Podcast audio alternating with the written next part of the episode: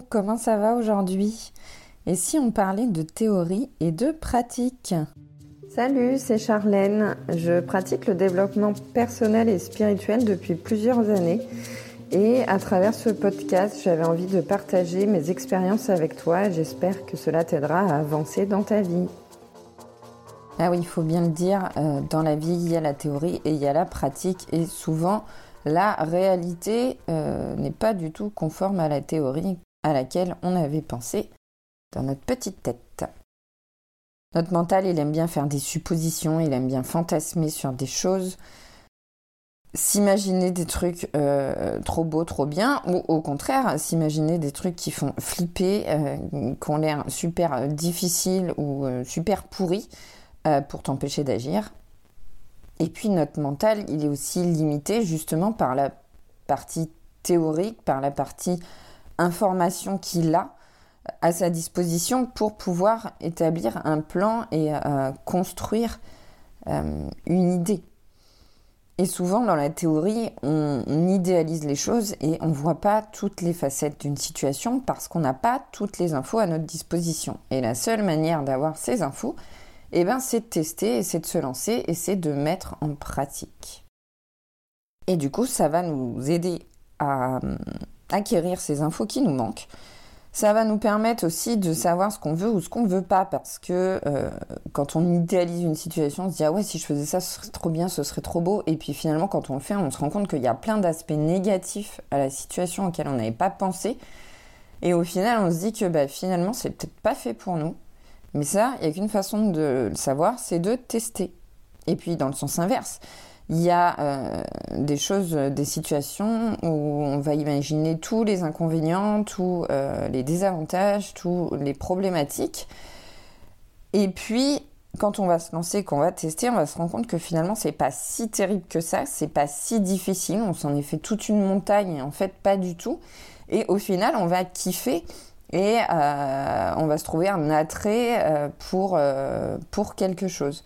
Donc ça nous aide à définir voilà, des qualités, des défauts, des choses qu'on recherche, qu'on ne recherche pas, à affiner un peu plus ce qu'on veut dans la vie et aussi à nous orienter sur notre chemin de vie. Et puis on peut se découvrir comme ça des compétences qu'on avait qu'on n'avait jamais utilisées et on va se rendre compte que bah, finalement dans tel ou tel domaine on est doué et ça nous plaît. Alors là, je te parle d'activité, mais ça marche dans tous les domaines. Ça peut être euh, en vie de couple, par exemple. Euh, peut-être que chez un partenaire, euh, tu recherches telle ou telle qualité ou telle ou telle chose.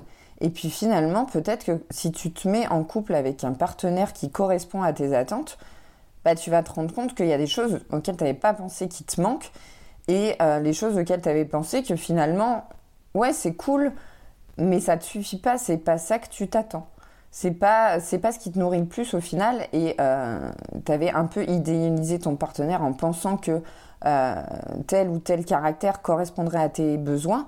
Et en fait bah tu vas te rendre compte que c'est pas forcément le cas dans la réalité euh, la, la compatibilité trop de syllabes dans ce mot elle sera peut-être pas réelle en fait. Mais c'est en tentant des choses que tu vas savoir bah, ce qui te convient ce qui te convient pas ce que tu veux ce que tu veux pas et puis du coup, ça va euh, t'aider à apprendre à te connaître, à, découvrir, comme je te disais, des compétences, des centres d'intérêt, et aussi tes besoins et tes valeurs. Parce que peut-être qu'il y a des, valeurs que tu connais, mais que tu sais pas trop bien les hiérarchiser, ou, des besoins même.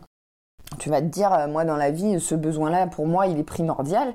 Et puis en fait, euh, dans la réalité des choses, quand tu vas passer à la pratique, tu vas te rendre compte que bah ce besoin-là, il est comblé, mais au final, tu n'es pas satisfaite parce qu'il y a un autre besoin qui n'est pas comblé et qui est plus important. Et là, tu vas pouvoir hiérarchiser vraiment tes besoins et euh, te focaliser sur les domaines, les choses qui te nourrissent plus et qui remplissent davantage tes besoins. Je te donne un exemple tout bête. Euh, par exemple, tu adores voyager. Euh, pour toi, c'est important d'être tout le temps en vadrouille. Tu n'aimes pas être statique, tu n'aimes pas rester longtemps au même endroit. Et euh, tu as l'impression que c'est un besoin primordial pour toi. Et puis peut-être que au fur et à mesure du temps, tu vas te rendre compte que bah ouais, mais t'aimerais bien fonder une famille quand même. Et du coup, c'est compliqué avec les enfants de bouger tout le temps. Donc peut-être que euh, ton envie de bouger, elle est finalement moins importante que ton envie de fonder une famille. Ou l'inverse d'ailleurs, peut-être que tu as fondé une famille et que euh, d'être dans la routine, d'être toujours au même endroit, d'être toujours euh, coincé dans, dans, une routine, peut-être que ça remplit pas ton besoin d'évasion, de, de, découverte et que ce besoin-là est important pour toi et qu'il n'est pas rempli. Donc, ça va euh, t'aider à apprendre à, te connaître. Et puis quand on passe à la pratique, bah, on passe à l'action. Et quelquefois, c'est difficile de passer à l'action parce qu'on a des peurs, euh, on a des croyances limitantes. Et puis, du coup, le fait de quand même passer à l'action, ça nous challenge un peu et ça nous permet de découvrir nos points faibles, mais aussi des points forts qu'on n'avait pas soupçonnés.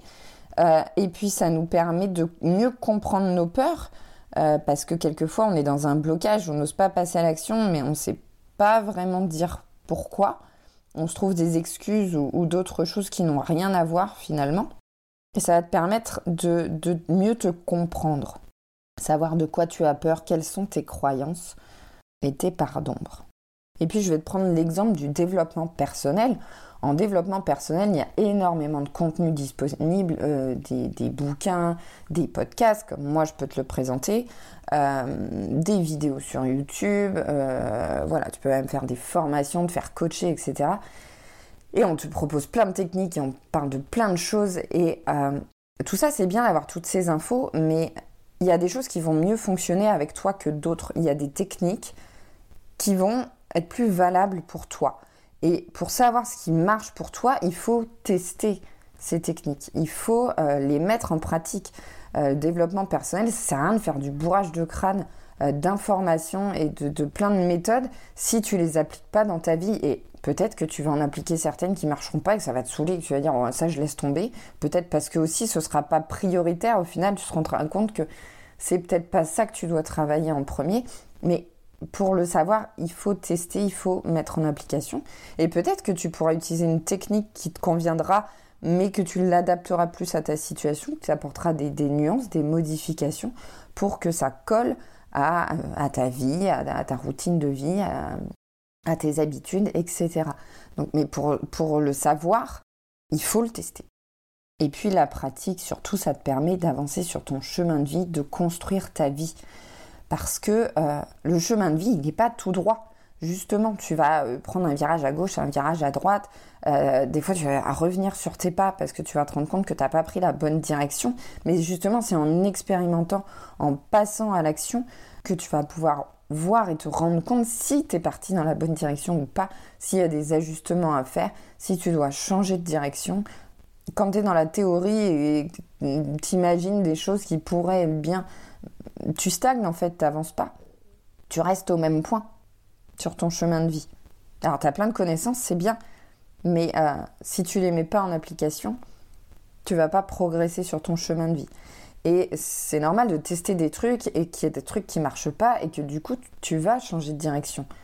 le chemin de vie, il est là pour ça, c'est un apprentissage. Mais pour apprendre, il faut expérimenter. Voilà, j'espère que cet épisode te motivera à passer à l'action. Moi, je te fais plein de bisous et je te dis à bientôt pour un nouvel épisode.